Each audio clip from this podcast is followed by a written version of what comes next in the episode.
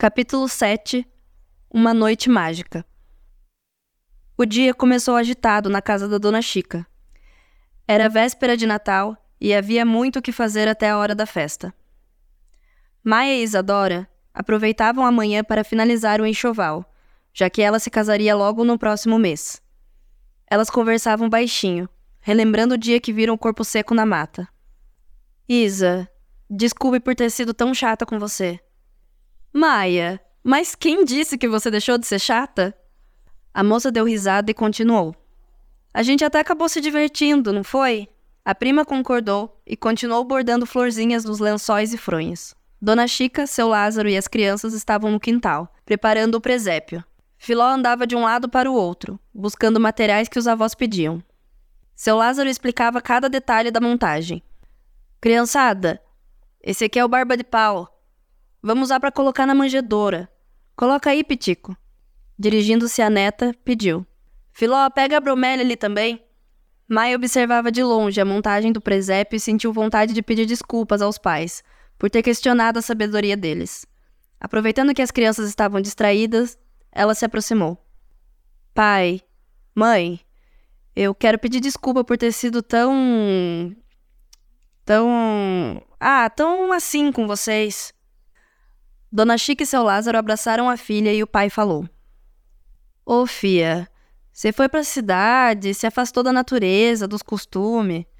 A gente não tá dizendo que o que você aprendeu lá é errado. A gente só não quer deixar morrer o que aprendeu nessa vida. Dona Chica convidou a filha para entrar, pois tinha uma lembrancinha para dar a ela. Elas foram até o quarto e a mãe abriu uma caixinha encapada com um pano já gasto.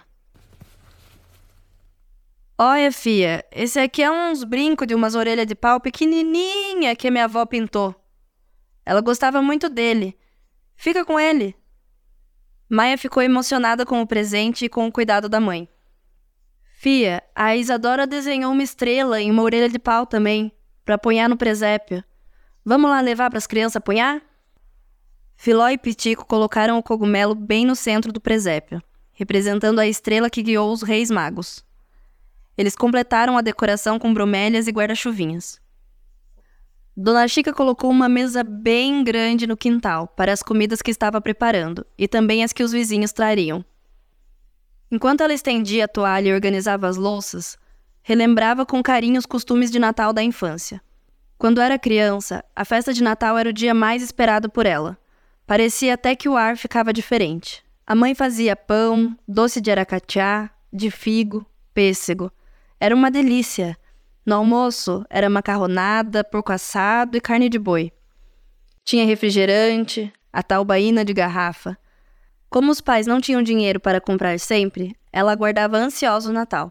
Naquele tempo, todos jantavam juntos, os vizinhos e suas famílias. E depois ia todo mundo à missa do galo. A pequena Chiquinha gostava também do parquinho montado na praça da igreja. Tinha barquinha e chicolore. Era uma noite mágica. Assim que o sol se pôs, os vizinhos foram chegando com arroz, maionese, frango assado, doces de todo tipo. As crianças corriam animadas e os pais alertavam para não sujar a roupa de Natal.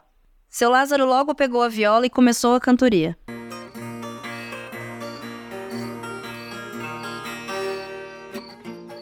Filó estava ansiosa para dar o presente que ela confeccionara com muito carinho e em segredo. Ela havia aprendido na escola o que era uma árvore genealógica e ficou com vontade de construir a sua.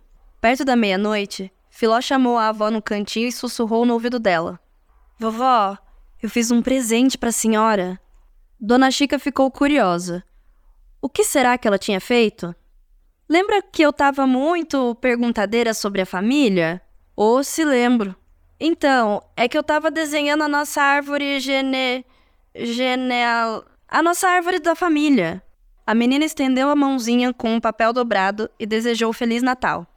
A avó ficou emocionada, abraçou a menina e disse: Sabe que esse seu presente, Filó, me lembrou uma história de saci. Chama todo mundo que eu quero contar.